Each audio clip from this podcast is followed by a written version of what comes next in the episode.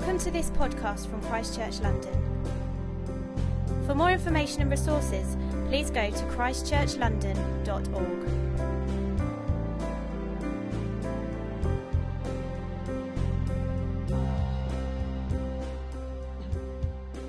Okay, let's make a start. Um, so we're still expecting a few more people to join us, but uh, so if people wander in, just don't worry about them, or just tut at them, whichever you'd like. Make them feel awful. Um, no, you made it just in time. You're all right. Um, uh, do feel free to grab drinks as well if you've not done that. Um, uh, my name is Liam. Uh, I hope that today is going to be fun. Um, I'm going to be talking for a lot of today, so sorry if you don't like the sound of my voice or the look of my face or anything like that. Um, uh, but we're going to be looking at the theme of how to read the Bible, and I want today to be interactive, really. So I've got quite a lot to teach, so I could talk non-stop for hours, um, or you could try and stop that by interrupting me with questions from time to time. We'll have some group work and we'll have some times where I'll particularly stop and say any questions, but do feel free to fire out questions at any point throughout the day. One of the weird things about days like this is I never quite know where to pitch it. So sometimes I think, um, oh, is this going to be too simple? And some people find it too hard, and other people are like, man, that's too simple. You're just telling us stuff we already knew. So, like, give me feedback um, throughout the day. If you, I mean, just glare at me if it's not working for you, or, or do ask questions. And feel free to ask questions through the day. I think that's the way we're going to get the most out of the time. Um, if I feel like the question is going to be answered somewhere else, or I know we're short for time, or I just don't like the question, I'll find a way of avoiding it. That's fine. Um, uh, I'm, I'm pretty good at that. I have a degree in philosophy and a master's in theology, so I know lots of big words, and I can just dazzle you with big words, make you think I've answered your question, and really I haven't, I've dodged it. So I'm okay with that. Um, do ask questions. And uh, we all have some group work, and we'll have some time uh, just for discussion and um, to work through things as individuals and also in tables. So I hope you've picked a good table. Uh, and if you find you haven't, feel free to shift during this break. um, but so we're going to think Trevor's going for a table by himself. Well, that's a man confident in his own abilities. That's, that's good. Um, so, uh, on a day like today, when we're thinking about how to read the Bible, um, there's so much that we could cover because the Bible is a complex book, it's a big book. Um, so many of us come with very different questions. Uh, and so we're clearly not going to be able to cover everything about the day. So, just to give you an idea of what we are and aren't going to cover, um, I'm not going to cover things today that generally often come under the, the uh, sort of category of the doctrine of Scripture. So things like what is the Bible, how was it put together, how do we know that it's trustworthy, uh, inerrancy, infallibility, if you know any of those big words. We're not going to cover any of that today. Those are important questions, but we just get bogged down and then maybe we'll cover them another day if they're of particular interest to you. Uh, we're also not going to get to cover um, all the different genres of the Bible. I'd hope that was something we'd do, but I realize I've bitten off way more than we could chew. Um, so we won't cover that in much depth, um, but do feel free to ask questions um, as we go. We're also not going to talk too much about um, how to read the Bible devotionally and prayer and the role of the Holy Spirit, which are obviously very important things. But I'm sort of assuming that, um, that when we read the Bible, we do so because we want to know more about God and we may pray at the same time, we may reflect on Scripture and listen to the whispers of the Holy Spirit. But I'm not going to talk too much about that. But again, if you have questions, do say. Uh, but essentially, what I want to do today is give us um, what we've called an interpretive journey. So, a journey of steps that we can take when Um, reading the Bible that will help us to understand it. There are essentially four four and a half principles that I'm going to pad out throughout the day that if you apply them to Scripture, it won't suddenly make it really easy, but it, it does provide a framework from which we can read any text of Scripture and hopefully get to some meaning, not only understanding what it meant then, but how it applies to us today. So we're going to go through that journey today. Some of it will feel a bit more academic than normal. I think it will certainly feel a bit more academic than your normal sort of devotional or quiet time, but I hope it will be helpful um, for giving you tools that means you can go away and you can read some really difficult passages and apply these principles and hopefully get some answers from them. But uh, I asked you a moment ago if you were done with small talk and you're bored of the people on your table, uh, just to talk about this question What do you find difficult about reading the Bible? Uh, anyone fancy sharing a few thoughts? What do you find challenging about reading the Bible? I think there is, there, will be some passages where you feel like, is the English doing this, you know, passage mm. um, justice? Oh, do you read it in English, not in Hebrew and Greek? You're at the wrong day, man. I'm kidding, I'm kidding. Yeah, yeah. Um, okay, so for example, Um, there's an argument between certain churches about, you know, baptism. So Hmm. is it baptism for the forgiveness of sins, i.e., you know, you get back, you know, after repentance and baptism, yeah, yeah. then you're forgiven and you receive the Holy Spirit, Hmm. or is it in light of, you know, your the forgiveness of your sins? Sure. Be, a- a- and that's where you know I sometimes I think you know I'm reading this in English, but like, is this the proper um, Hmm. Yeah. translation? Really? Yeah, you know? yeah, yeah, yeah. I think. Um, no, I'm not going to answer every one of your questions now, actually, but that's a very important question. Um, and do others feel that as well? Do you sometimes look at it and think, "Oh man, is this?" That? Yeah, okay, great. Maybe we'll come back to that then. Other other things that people find challenging. Yeah. when, um, when you're reading a passage, um, I've, um, I haven't read the whole Bible yet, I'm going through the Bible a day. And um, the bits of the New Testament that are in Paul's letters, and also when Yeah. I come across something in Paul that I disagree with Sure. and find challenging, Yeah. especially his views about women. Sure. sometimes. Yeah. And then you've got to ask, what are you finding challenging there? Is it actually what you're reading there, or what you're thinking he's saying, or the application that you're thinking or that you're being told is coming from that text? So, yeah. Uh, So, texts that challenge us, um, either because they, they go against what we believe or want to believe, um, or they're just hard to figure out sometimes as well. Yeah, okay, great. Are there challenges? Stephanie? Um, I think for me it's something around needing an anchor or being able to see the entire journey of the Bible. Mm. Because oftentimes when we study the Bible and we have scripture or dive into a certain piece of text, it's it's very out of context naturally, so you can't always you know view Yeah. the entire context. And so I think I ha- find it hard to engage in specific topics or themes or passages of scripture um, because I like the questions that I have are 90% around why are we even talking about this? Like what Sure. happened before? Um, Yeah, yeah. and what are the events um, and the thinking behind what influenced what we're reading now. So Yeah. I think it, it is something around the, the journey, kind of the end-to-end journey of Great. seeing, um, beginning to end as a, as a means of understanding specifics. Cool. Good. Any other thoughts? Yep. Uh, just why it's hard, like in the sense of um, why does this feel convoluted? Yeah. If God is, you know, reaching out to us, Mm. why do we have this book which seems to trip us up Yeah. all over the place? Sure. Yep. Yeah, I guess one challenge for me is uh, kind of distinguishing between what's symbolic Mm. language and what's actually um, literal language, and you know how how Yes. can we interpret it Yep. as symbolic or literal. Yeah. It's a tricky one, isn't it? Yeah. Yep. Um, for me, I think many times I struggle to know where to go to. If I'm going through something, I want to turn Mm, Yes. to scripture Yep. for the answer or that, that sense Yes. of peace and say, okay, it's okay. Yeah. I really, I, I have no idea where to go to. Yeah. So normally what I do is just Google. Sure. yeah. But I would like to know. Yeah. Yeah. All great questions. And I'm sure there are many more as well. And I'm not going to answer any of those. T- no, I'm kidding. uh, I will, uh, some of those today. But also, I think one of the ways that we can really help each other, um, I mean, Adnan and I were talking about this earlier, um, uh, how often on days like this, uh, great conversations happen over lunch as people go away and they're like, hey, me too, I struggle with that. And, and often we can really help one another as well. So I've got some formal stuff I'm going to teach. But actually, as we have conversations over lunch and over breaks and uh, come and ask me things, like hopefully we can help one another. And you can say, hey, I found it helpful to use this resource, which has unlocked the Bible for me. And let's just share together. I'm sure we'll be able to learn together.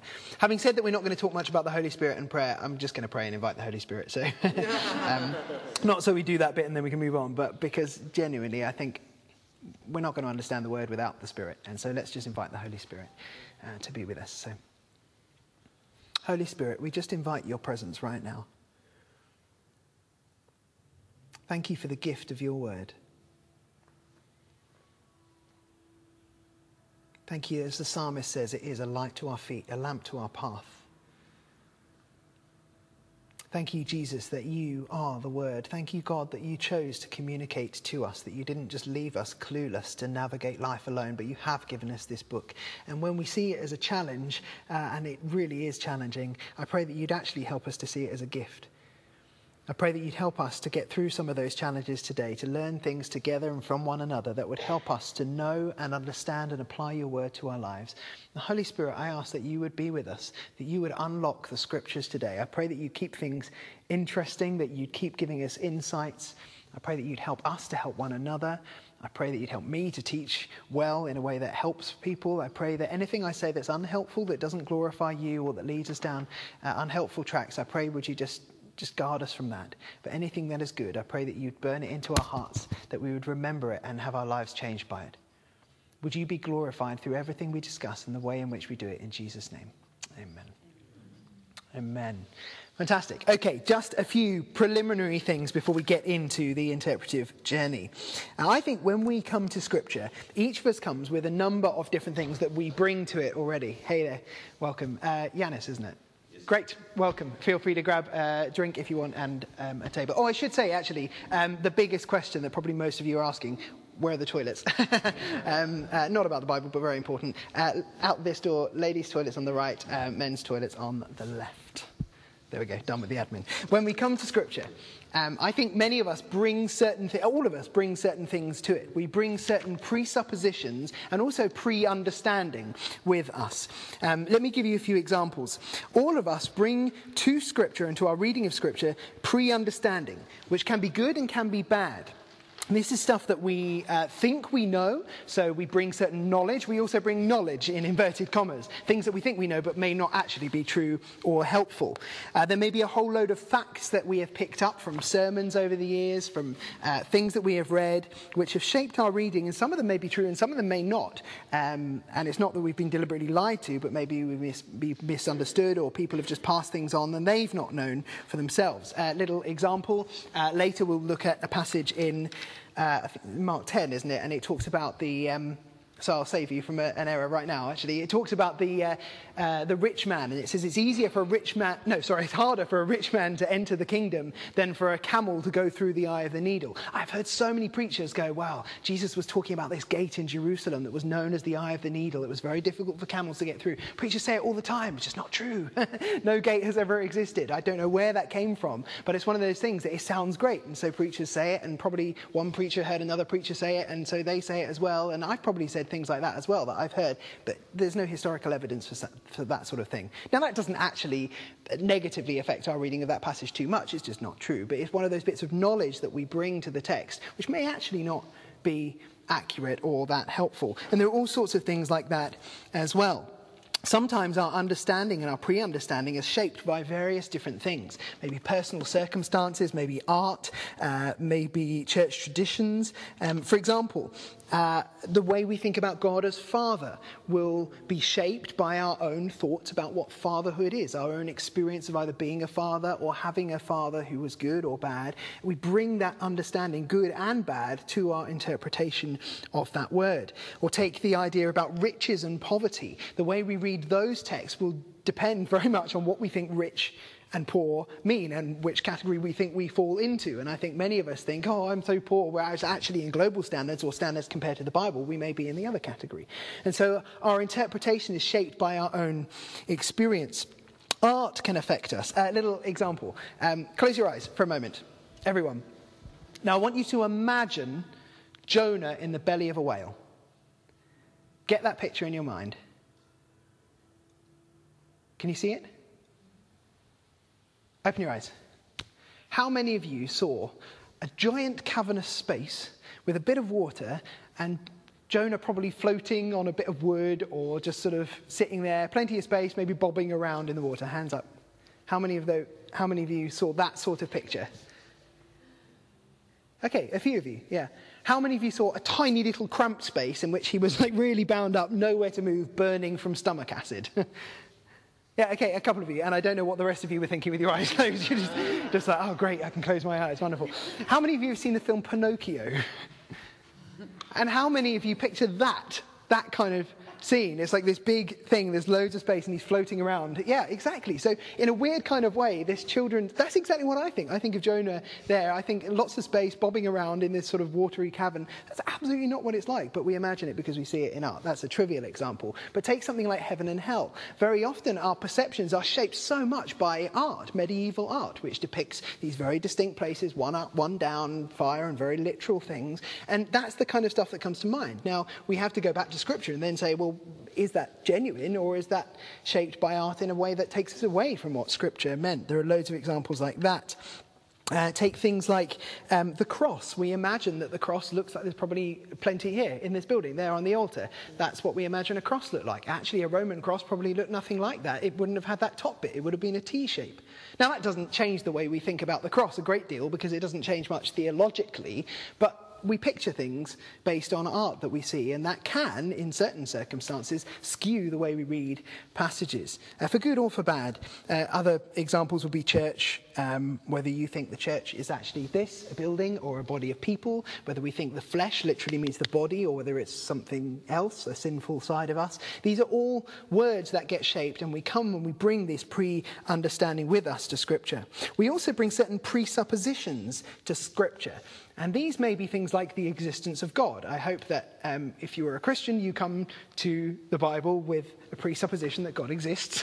but actually, then we may have loads of presuppositions about what this God is like. Is he good? Is he for us? Is he angry? Is he against us? Is he a personal being? Is he some abstract idea? And what we bring as our presuppositions to Scripture will shape the way that we read it. Our presuppositions about Scripture itself are really important. So many of us will think, well, Scripture is a coherent thing. God was involved in writing it, and so it's one book. Others of us will think, well, I don't expect for it to be unified because it's written by so many different people. And the presuppositions we bring to it will affect the way we read it or whether we think the supernatural is possible. If we don't think that it is possible for God to do supernatural things, we'll write off a whole load of the Bible. Whereas if we think, yeah, okay, God is powerful and he intervenes in this world, then we'll be way more open to reading things as perhaps they were intended to be read. And often what we find is that pre understanding can change every time we study a passage of Scripture. When we read things and it challenges our pre understanding, it's relatively easy to go, oh, okay, I got that wrong, I'll give that up. Presuppositions are way harder to shift because often we come to the Bible and in fact, any text and anything really, with these fixed ideas of what is true, and that then shapes our reading of it rather than our reading shaping our presuppositions. It's actually quite hard to shift presuppositions. And often, uh, there's this great quote from Kevin J. Vanhoozer. Often, when we come to Scripture with a set idea of presuppositions, it locks us in and we get proud because we stop engaging with Scripture properly and genuinely. Uh, Vanhoozer says this Pride encourages us to think that we have got the correct meaning before we have made the appropriate effort to recover it. Pride does not listen, it knows. And I know there are so many times where I come to Scripture and I don't allow myself to be challenged or changed by it because I've already decided what I think and I've already thought that I'm going to disagree with this. That's pride, and that doesn't help us to engage with Scripture in a way that genuinely feeds our relationship with God. We need to have humility, and some people talk about this distinction between overstanding and understanding. I find it quite helpful. When we overstand with Scripture, it's like we say, Well, I put that down there, but my authority come, comes above this. I get to choose what is right. When we understand, it's like we put ourselves under Scripture and we say, This is the authority, and I have the humility to bow to whatever is in this book. And I would encourage you, understanding is way better than overstanding.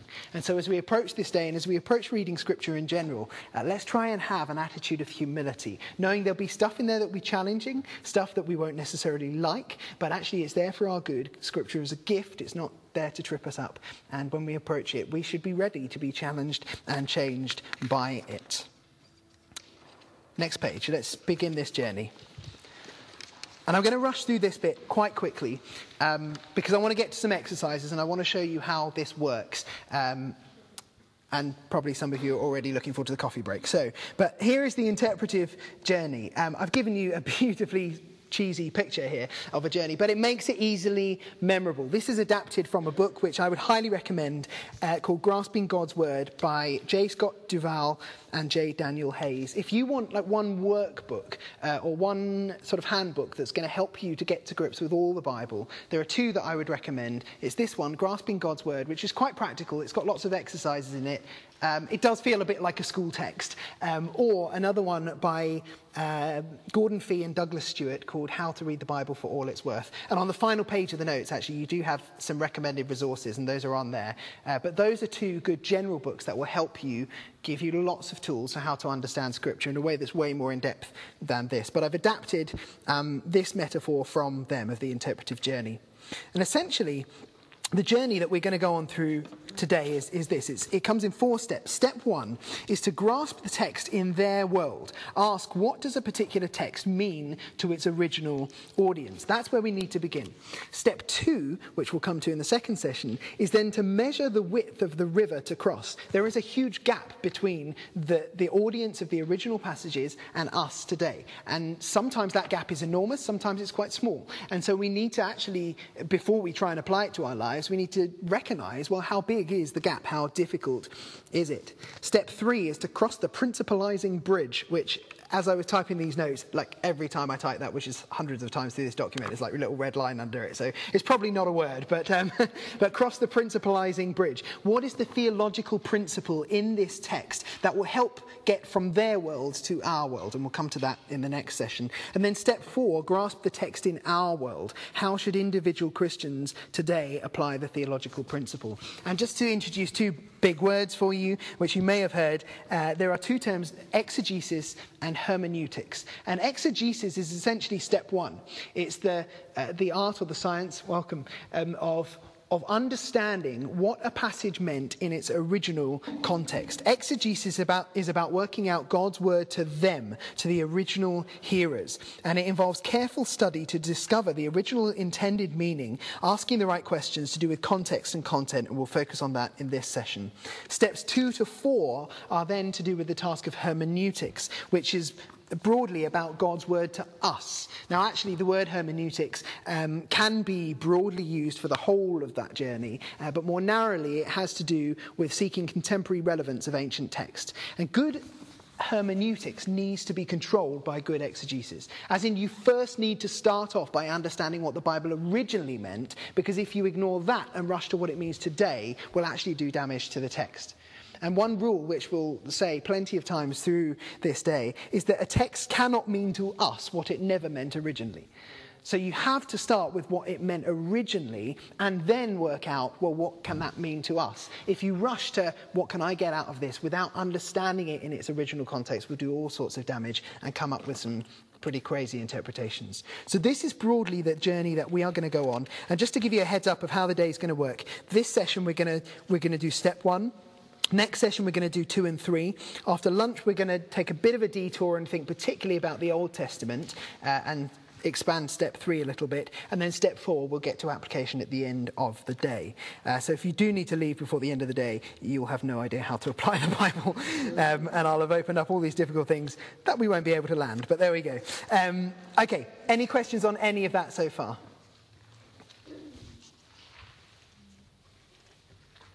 No. Okay. If I'm going too fast or too slowly or it's boring, just let me know. Um, but let's begin with step one grasping the text in their world. Uh, so if you turn to the next page, you'll find a picture of a little Monopoly house. And um, stage one is to ask, what does this text mean to its original hearers? And at this point, we need, really need to hold back and not race too quickly to application. To do so will do damage to the text. Uh, text, as I've said, cannot mean to us what it never could have meant to its author or their readers. So the goal in stage one of approaching any text is to ask, what did it originally mean? And only when we have done that can we then responsibly work out what it might mean today. And the task of exegesis involves essentially two things. It's looking at the context and then looking at the content. Um, and they just helpfully both begin with C. Um, so let's begin with context.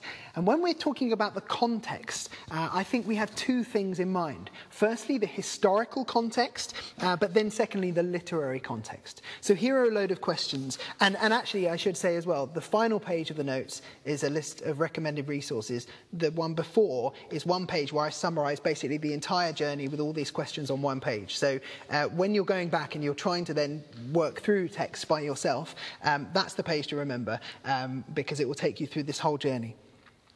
But when we come to a text, we should ask ourselves historical context questions. Questions like who. Uh, who is writing this letter or this book, whatever it happens to be, and who is the recipient or who are the recipients. I mean, it makes a huge amount of difference knowing whether this is written to an individual in a particular situation or actually a whole church.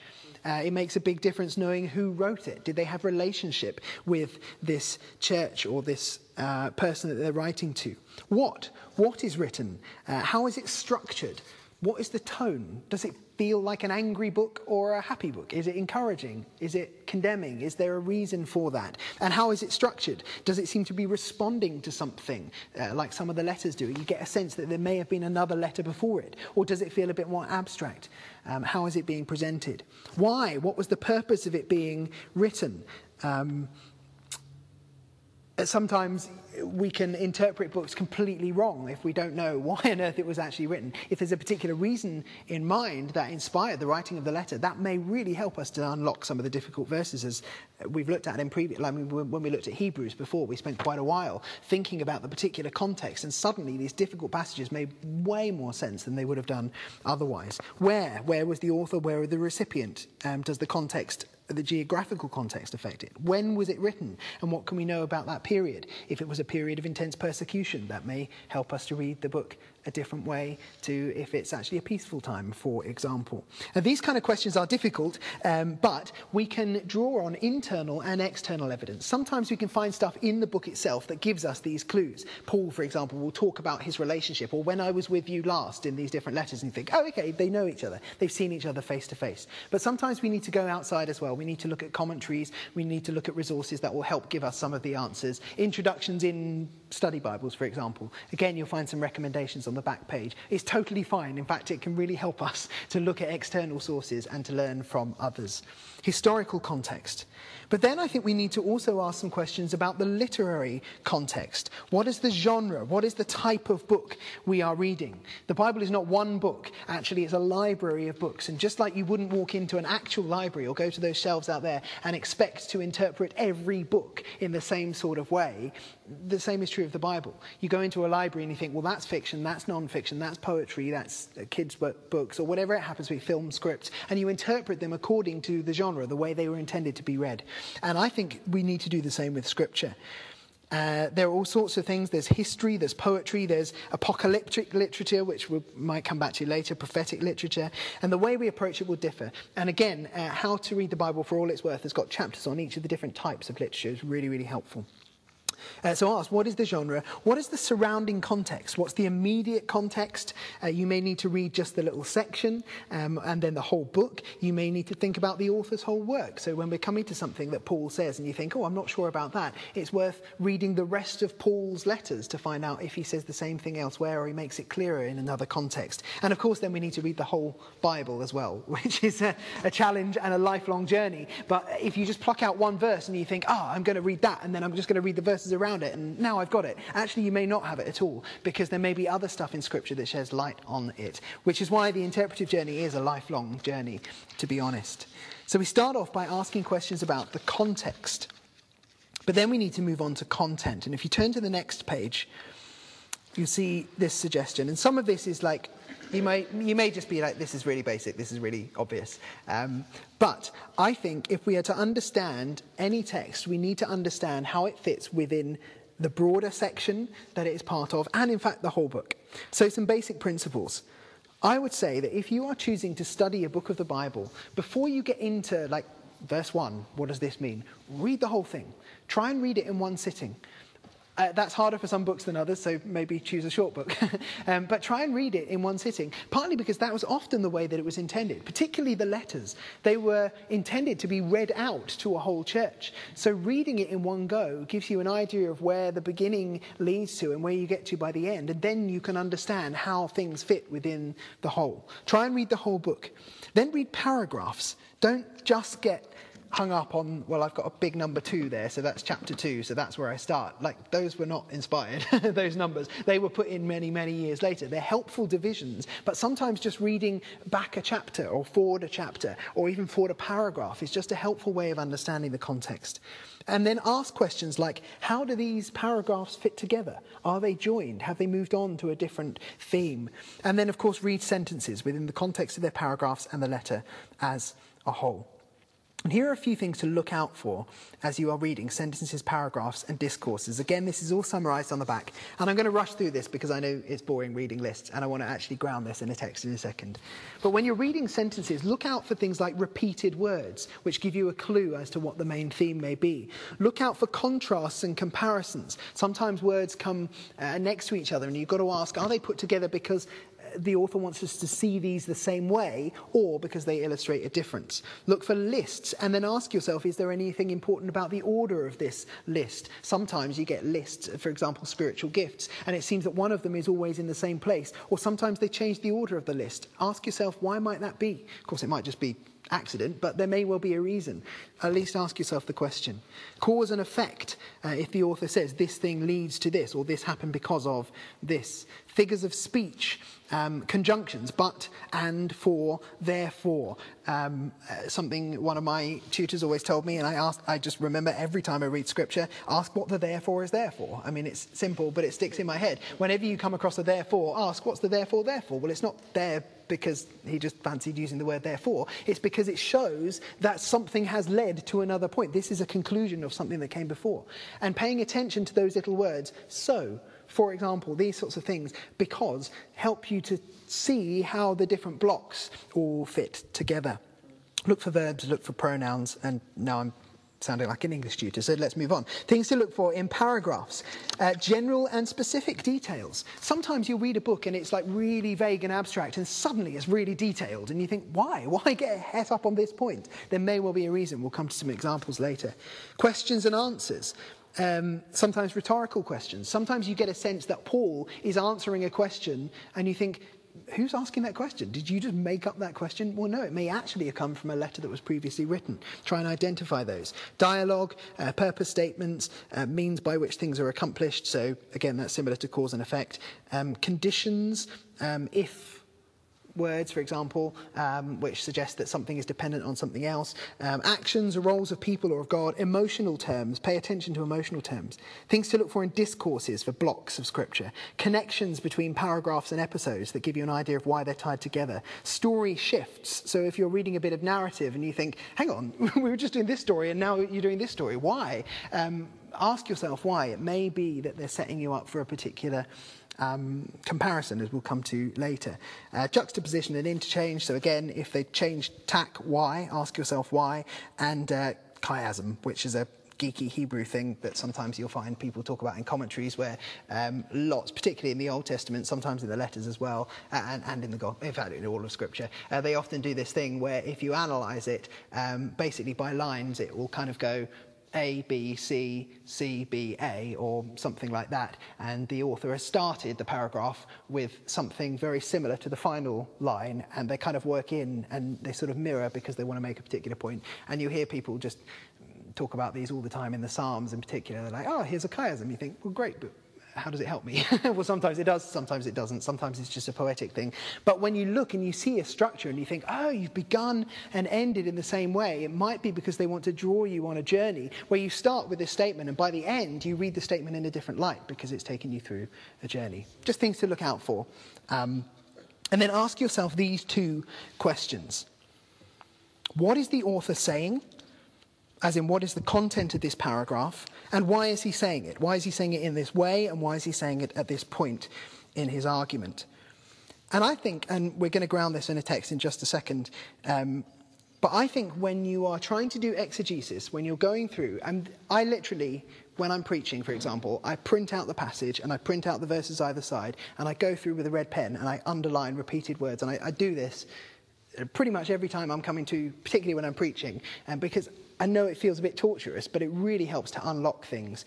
And at the end of it, I want to be able to basically summarize that passage in a sentence. And in Grasping God's Word, it suggests do it in the past tense. So, for example, you may go through and you highlight all the words and you look at it and you try and work everything out. And then at the end, you need to be able to say, okay, what this passage has taught me is Paul encouraged the Ephesians to.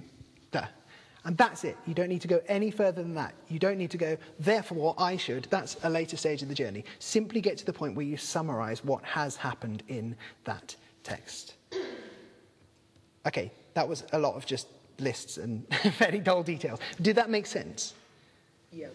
Any questions about any of that before I try and ground it in a passage?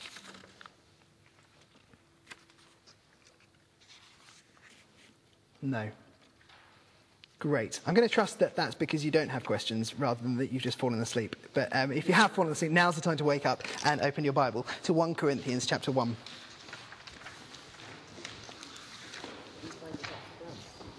Yeah, there are Bibles on the table. Um, feel free to use those if you like.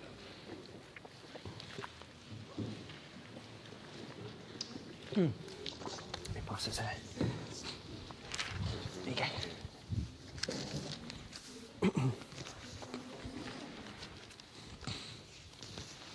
What I want to do here, um, and like I say, I know this feels maybe a bit detailed, maybe a bit like an academic exercise, um, but what I want to do is show you in a fairly simple text right now um, how I might go about doing this.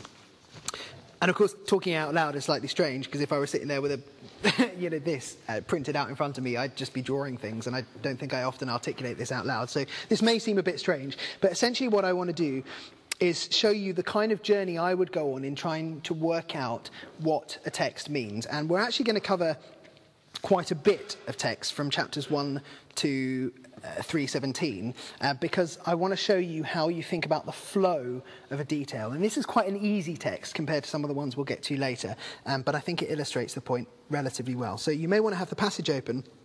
Um, and we'll read little bits, uh, and then I'll take you through the journey. I've basically filled in the, the notes for you. Um, but if we start with chapter 1, in fact, could someone read 1 Corinthians 1, verses 10 to 17 in the Greek? No, I'm kidding. Go for it.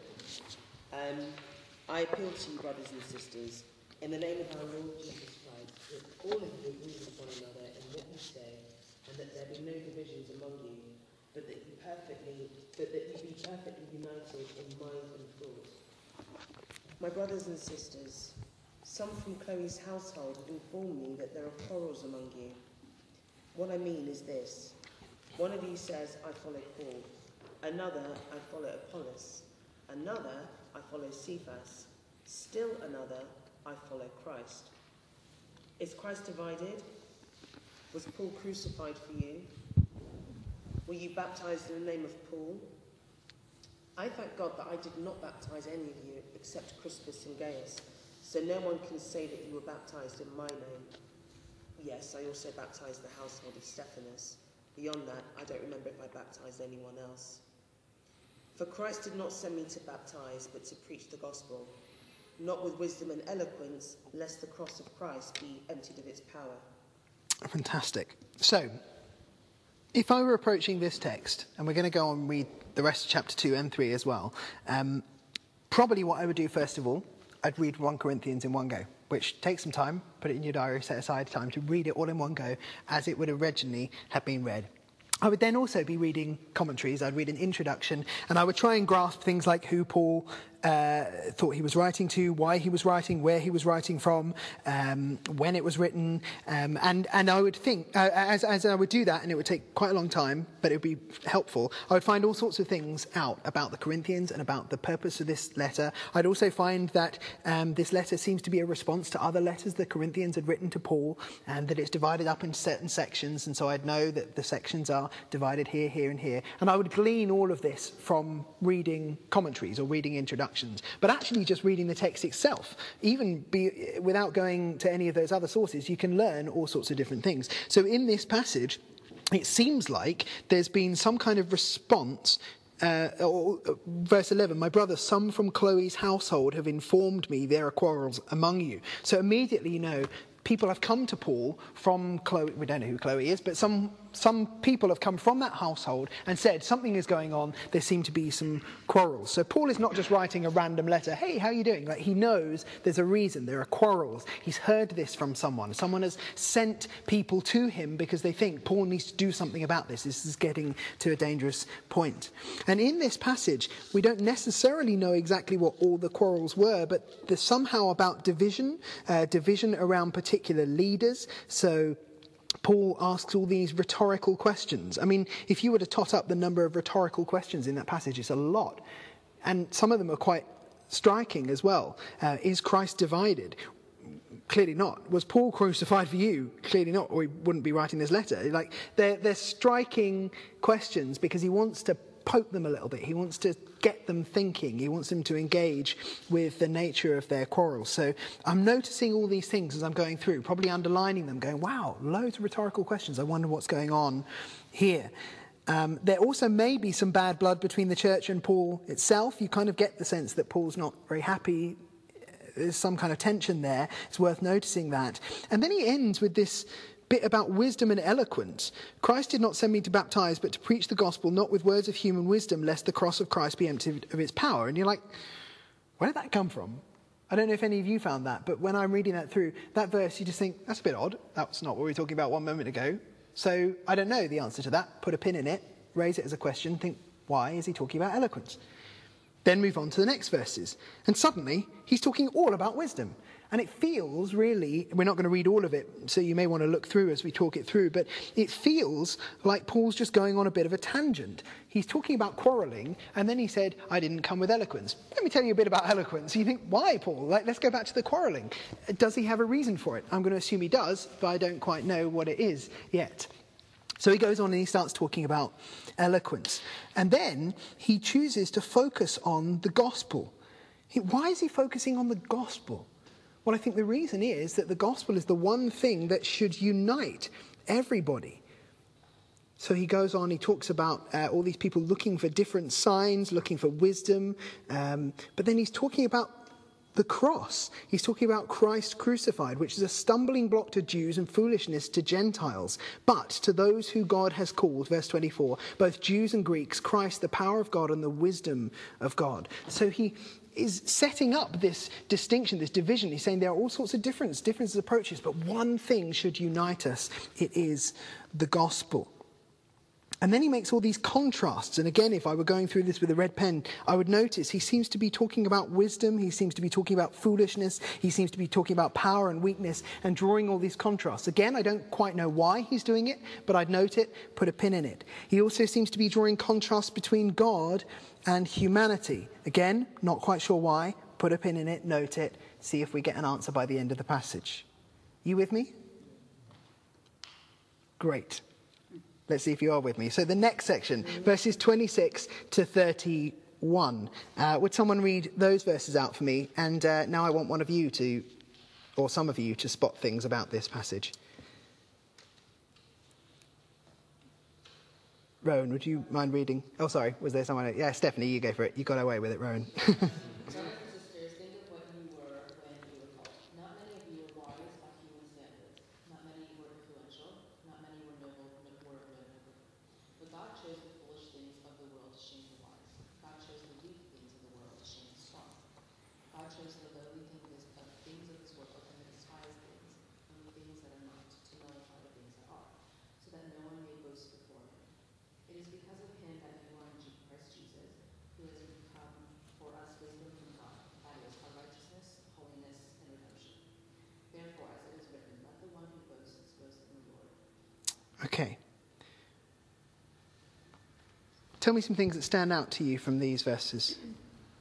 Obviously, you've got some answers on the bit of paper, so you know if you just read those out, I'm going to know. But He does a lot of comparing wise to foolish, hmm. noble to less than. yeah, There's about five or six of those in there. yeah, Weak to strong. yeah. Loads of comparisons again. Yeah. The, um, the repetition of not many of you and God chose. Hmm. Hmm. Great. Yeah, so repetition of uh, not many of you, but God chose. So it seems to be emphasizing God's choice here. Um, just uh, going back to the comparison thing. So there's comparison of wise and foolish and weak and strong, which was in those previous verses as well, but also seems to be a comparison between God and humanity, God's wisdom, our wisdom, etc., etc. Let's start with the very first word of the very first verse. What is it? Brothers. Okay. Does that tell us anything? No. Okay. Let's I'll give you a clue. It does. Well, brothers would be um, more personal. So Mm. He has a personal relationship yeah. Okay. Great. So, so someone writes me a letter. and uh, or I hear news that there's division and people are angry and people are dividing and maybe people don't like me very much, I'm probably going to write back and want to put them in their place. What does Paul do? He says, brothers. So he appeals to them on the basis of relationship, which is interesting. I, I don't think it's just a general word. I mean, it is a fairly regular word, but he could have chosen any other. He could have said evil Corinthians or divided people. Brothers. He wants to remind them that we are family. Yeah. There's a personal appeal there. And it should be brothers and sisters. It's, it's a general term.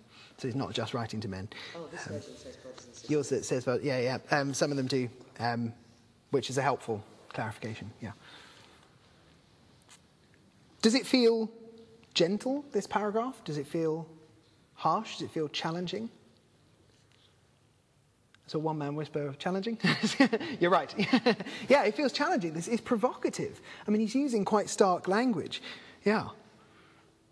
Uh, reading this bit to this point, like he seems to have been quite negative about wisdom. So one of the questions I had earlier was like, why is he talking about wisdom? And actually, he seems to be quite negative about wisdom. But then he says, Christ became wisdom. So he can't be totally negative about wisdom. So that question I had earlier, like, what, what's the deal with wisdom? Why is he so anti-wisdom? Actually, he can't be anti-wisdom because Christ became wisdom, and he's clearly not anti-Christ, is he? So, um, so uh, there must be something else going on. And then I look at the distinction and I see, oh, he's not anti wisdom because he talks about God's wisdom, but there's something wrong with human wisdom in contrast to God's wisdom. So this again gives me an idea about how he is developing this theme. So if I were to sum up, um, and I've done these at the top of each of these boxes, if I were to sum up these three sections so far, I'd say that verses 10 to 17 essentially say, well, don't be divided around leaders verses 8 to 25 shows that the gospel stands in contradiction to wisdom, uh, with questions about what wisdom is. And then 26 to 31 says that God's choice of people stands in contradiction to human wisdom. And I think these provocative challenges um, are essentially to start getting the Corinthians to think, well, whose side am I on here? Am I making the same choices as God, or am I actually standing in opposition to God? So, in a few paragraphs, he's taken them on a bit of a journey. And what felt like a, a slight tangent, the kind of wisdom bit, is actually, eh, it's all foundations for the way he's building his argument. Do you see this? Now, notice there's nothing in this point that has required us to go and get a commentary, go and get the Greek, go and phone a theologian, anything like that. We've done it all from the text, yeah? So, next bit. Someone read to me Rowan, would you read to me? Came back to you. Um, chapter 2, verses. I don't know why I think that reading scripture is, is like a, some kind of curse. I don't know. No, it's, it's your privilege now, Rowan, to read to me, um, to us. Uh, chapter 2, verses 1 to 5. Thank you, You're welcome. Um, and so it was with me, brothers and sisters. When I came to you, I did not come with eloquence or human wisdom as I proclaimed to you the testimony about God. For I resolved to know nothing while I was with you except Jesus Christ and Him crucified. I came to you in weakness with great fear and trembling. My message and my preaching were not with wise and persuasive words, but with a demonstration of the Spirit's power, so that your faith might not rest on human wisdom, but on God's power. Okay. Um, mine opens slightly differently to that, but uh, can you read the first? I mean, the first couple of words again? oh, wait, and so it was. Okay, stop there. What do you think about those words? And so it was.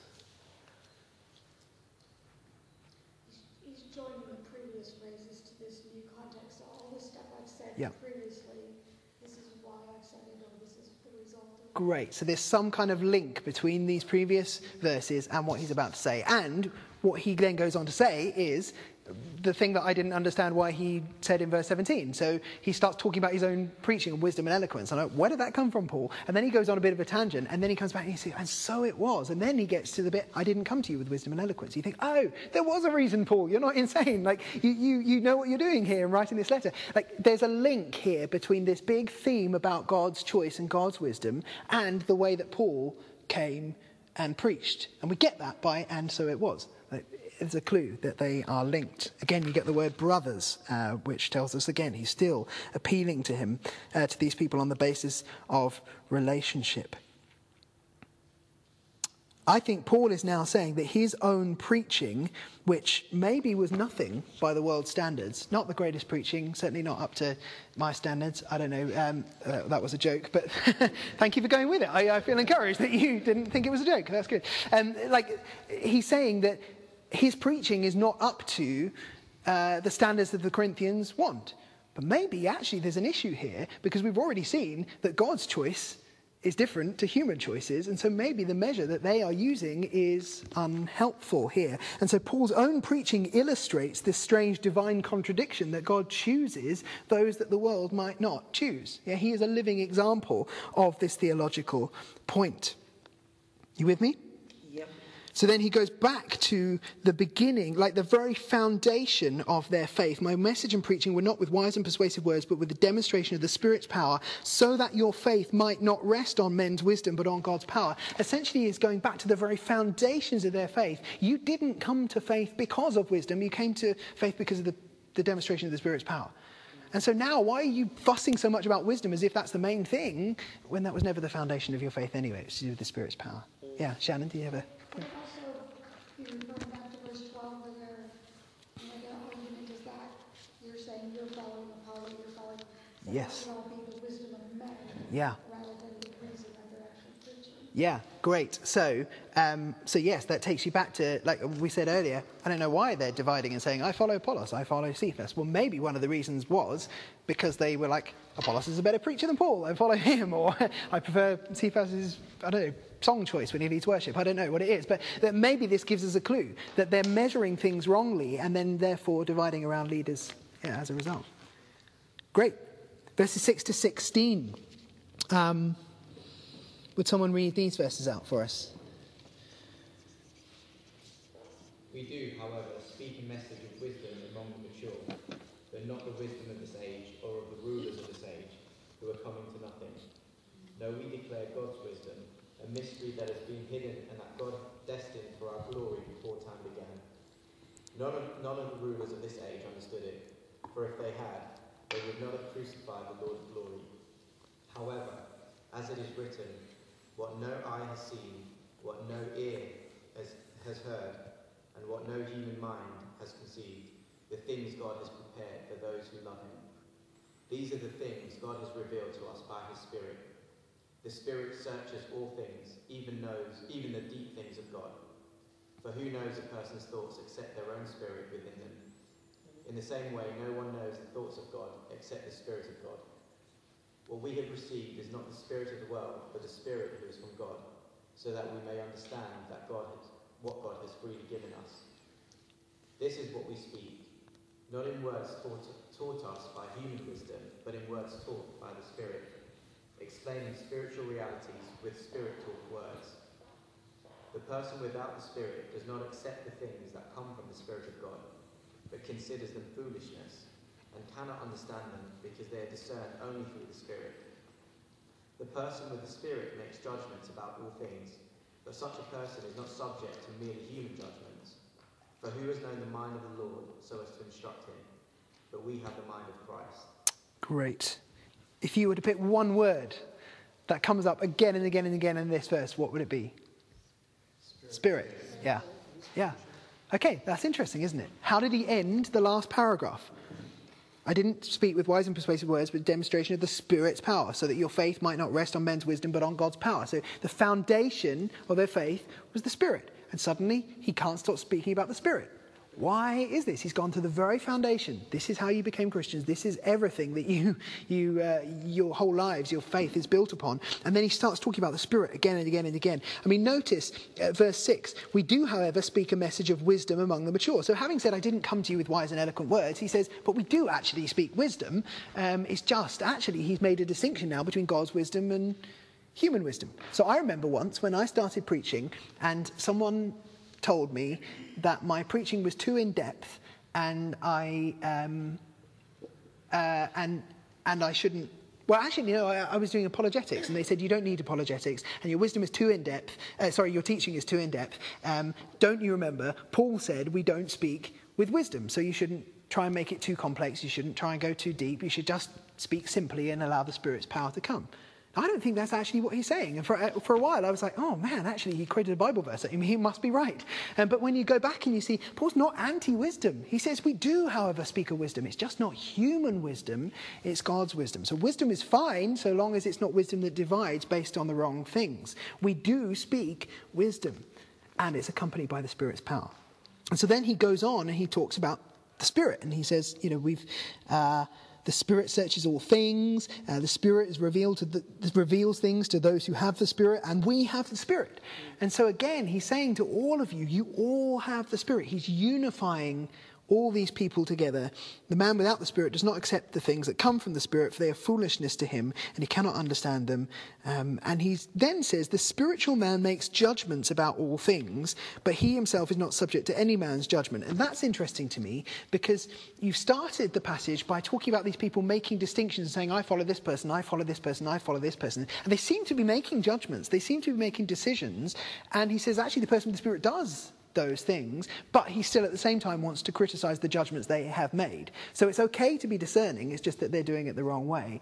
And later on, when you get into the book, you find that that sort of language of discernment and judgment comes up again and again and again, and we'll get to a passage that illustrates that. But it's like Paul is sowing the seeds for it here. And again, you put a pin on it, you think, I don't know why he's doing that. When you get to later chapters, you find that actually he appeals to this sense of the Spirit uh, that we have to encourage them to make wise judgments about things. So he's setting the seeds for what is going to come through later in the book.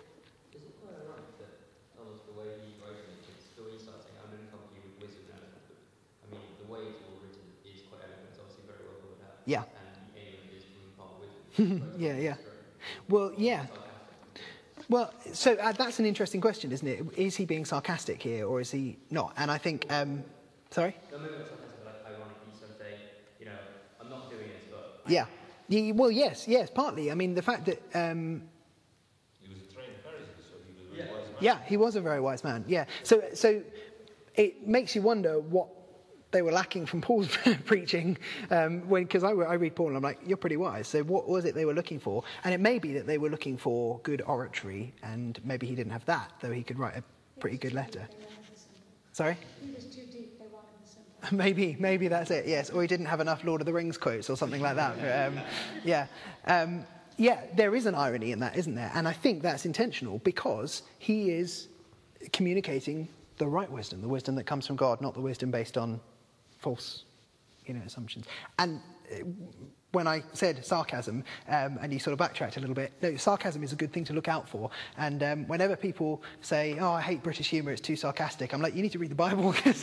I mean, read the prophets, read Ezekiel, or read um, uh, Paul in 2 Corinthians, like, most sarcastic letter brilliant and it justifies my sense of humor, which is great. But like, he is sarcastic at points um, because he really wants to help people to see the stupidity of their position. So do look out for sarcasm. I probably didn't put that in the notes, but it's a, a key thing to look out for. Um, okay, let's keep going through this um, and we'll pick up the pace a little bit. So, uh, chapter 3, verses 1 to 4. Again, let me just note none of us have turned to the Greek, none of us have got out a commentary. We've got it all from in here, yeah? We got it all from this passage. Chapter 3, verse 4. Uh, could, uh, sorry, could someone read verses 1 to 4? But I, brothers, could not address you as spiritual people, but as people of the flesh, as infants in Christ. I fed you with milk, not solid food, for you were not ready for it. And even now you are not yet ready, for you are still of the flesh. For while there is jealousy and strife among you, are you not of the flesh and behaving only in a human way? For when one says, I follow Paul, and another, I follow Apollos, are you not being, merely human? Fantastic. So, um, again, addresses them as brothers. There seems to be a link. Um, so then, uh, our translations would be slightly different in this. Um, in fact, even the translation I used when I was preparing my notes is slightly different to this one, which is confusing me a bit. But um, uh, there seems to be a link again. Um, and having just talked about the Spirit, having just talked about the fact that all these people have the Spirit and therefore should be able to discern things, he said, I can't address you as spiritual. Um, and there's an interplay, I think, between those who have the Spirit and spiritual. And it seems like spiritual may be a technical term, and the Corinthians thought of themselves as very spiritual people and looked down on those who were not very spiritual. And he's saying, Well, you claim to be this, and of course you do have the Spirit, but I can't address you like Spirit. People. I can't address you like spiritual people. I have to address you like kids. And he's being a little bit pejorative in his um, in the way he addresses them. He's like, I gave you milk, not solid food, for you're not yet ready for it. So you think, indeed, you're not yet ready. so these people think, man, I, we are great. We get to cast judgment on other people. He's like, no, you're babies. and I need to address you like that because you're thinking of yourselves as greater than you are. He talks about them being worldly, about them being children, about them being mere humans. He's um, he's using these challenging words to help them feel the force of their actions. And lots of rhetorical questions again. Um, are you not worldly? Are you not acting like mere men? Um, because he wants them to see the foolishness of what they're doing. Okay, let's move on to the next verses, 5 to 9. Oh, yeah, go for it.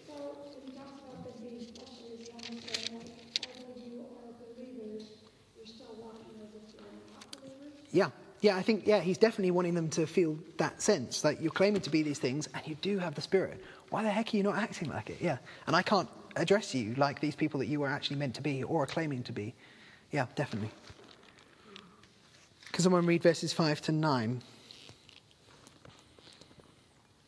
What, after all, is Apollos, and what is Paul? Only servants to whom he came to believe, as the Lord has assigned to each his task. I planted the seed, Apollos watered it, but God has been making it grow. So neither the one who plants nor the one who waters is anything, but only God who makes things grow. The one who plants and the one who waters have one purpose, and they will each be rewarded according to their own labour. For we are co-workers in God's service. You are God's field, God's building. Great. So, so he's just taken them on this negative journey about their own actions, uh, and then he said, essentially, um, if you have the Spirit, why are you acting like those who don't? And he's showing basically the end of verse 4, um, he takes them right back to the divisions that we started the whole passage with. And he's saying, Why are you acting as immature people? And the fact that he mentions, again, wisdom and eloquence shows that he's, he's still got this thing at hand. They're passionate about mature things, but actually too immature to enjoy them. And then he makes this contrast between, um, with loads of rhetorical questions again, between men, people, and God. And it's quite stark. And essentially, he's saying, like, leaders are nothing. leaders are not like anything compared to God. So he contrasts him and Apollos and God. And he uses words like we and you and God because he's wanting to draw these distinctions essentially to say, don't quarrel over leaders. You're being really immature here. They are servants. We are servants. We have different roles, but one cause. And so he talks about planting and watering. And these are all important things, but ultimately, we are God's fellow workers. We belong to Him, and you are God's field. God's building. You're like, hang on. God's field or God's building? Which is it? Why have you suddenly started talking about a building? Verses 10 to 15. Someone read these. By the grace God has given me, I laid a foundation as a wise builder, and someone else is building on it. But each one of you should build with care. For no one can lay any foundation other than the one already laid, which is Jesus Christ. If anyone builds on this foundation using gold, silver, costly stones, wood, hay, or straw, their work will be shown for what it is, because the day will bring it to light. It will be revealed with fire, and the fire will test the quality of each person's work. If what has been built survives, the builder will, will receive a reward. If it is burned up, the builder will suffer loss, but yet will be saved, even though only as one escaping through the flames. Okay. Does this feel like a light passage? A heavy passage? Very heavy, yeah, the heaviest yet. Now imagine if Paul had started this letter. Chloe's household have told us there are some problems. You're going to get burnt up like, like hay and straw. People would be like, yeah, I already didn't like you, Paul, and now I'm justified in that. What he's done is he's taken them on this journey, showing them the foolishness that you're, it's good that you're searching wisdom. Actually, you're searching for the wrong type of wisdom. Of course, you're filled with the Spirit. Um, let me illustrate this through my own preaching that God's choice is different to our choices. Wisdom is good. Christ became wisdom. He's drawing them on side. Brothers, sisters, he's drawing them in. And then he says to them, I want to teach you like your spiritual people, but actually, you're too immature. You're still on the milk when you, you want the food, but I can't give you anything more than milk because you're not ready for it. And so he's, through rhetorical questions and taking them on a journey, he gets them to the point where they're like, okay, I kind of accept this. And now he's like, and this is the consequence. If you carry on like this, this is going to happen. And he uses these stark warning words, having taken them on this journey. And there seems to be the shift from field to temple, so from agriculture to architecture. And um, it seems a bit random, but actually, I think probably the reason is that if you read through scripture, the house of God, the temple, it's always a building. So I think he wants to kind of evoke that idea of the temple. And, um, and so clearly, it seems here that he is. Um, wanting to give warnings about the way that they are building the church, essentially. So he's saying, by the grace God has given me, I laid a foundation as an expert believer, someone else is building on it. Um, and he seems to be talking, I think, about the church here. Now, the interesting thing is that the whole thing so far really has been about the church, not about individuals. But this verse is so often plucked out and used to apply to individuals. So so many times you hear people talk about um, this as if it's talking about the security of an individual person's salvation. So they say, How are you building your life? Uh, once saved, always saved. So there's this debate uh, you know, have I been saved? Um, it, once I've been saved, can I lose my salvation? And this verse often gets pulled up in that conversation. Now, I'm not saying it has nothing to say about that, but I'd say that actually it seems to be more about the church right the way through. So chances are this is more about the way that you're building a church, the body of Christ, the, uh, the temple, the building. And he's encouraging us to build the church wisely, not poorly. And one of the reasons I think that is because then the next verse verse 16 says this Don't you know that you yourselves are God's temple, God's temple, and that God's Spirit lives in you? If anyone destroys God's temple, God will destroy him, for God's temple is sacred, and you are that temple. And actually, it doesn't come across quite so clearly in the English, but this is all plural. It's like you together are the temple. You, as this body, are the temple of God. Now, later on in chapter 6, he does actually talk about every individual Christian being a temple of the Holy Spirit. So it is legitimate to get to that idea that I am a temple of the Holy Spirit. But here, he seems to be appealing to them you yourselves together are, as a body, the temple of the Holy Spirit. And so again, it makes them think, wow, how are we building the church? And if you're clearly dividing the church into a group of people who are like, well, I'm the Apollos quarter of the church, I'm the Cephas quarter of the church, you're dividing the body of Christ. And he said earlier, can Christ be divided? Clearly not. So he's helping them to see the, the real effects of what they are doing through rhetorical questions, through warnings. And he's saying, don't divide the church up. Build the church wisely, not poorly. The church is God's temple, and there are serious consequences for destroying it. And again, in those final few verses, don't you know that you yourselves are God's temple, that God's Spirit lives in you? If anyone destroys God's temple, God will destroy him, for God's temple is sacred, and you are that temple. And he's just emphasizing the possession. God owns you, you belong to him. So why are you judging by human standards rather than godly standards. So, to summarize all of that, essentially, I would say that there is this specific issue that has prompted the writing of this letter, and it's the division around leaders in the name of wisdom. And so these people are, in the name of wisdom, dividing and following particular leaders over others. And it shows that they've actually failed to understand the gospel at the root of it, the very gospel that they experienced. And Paul is essentially saying, you claim to have the Spirit, but you're living as though you don't. And if you continue to quarrel like this, you will essentially be building a house of straw and damaging God's temple. And there are consequences for that. You will be punished for it. And he's taken them on this journey across three chapters in loads of different ways, all to emphasize this point in a way that really should make the Corinthians sit up and take notice and be ready for the rest of what he says in the letter. Does that kind of make sense? Yeah.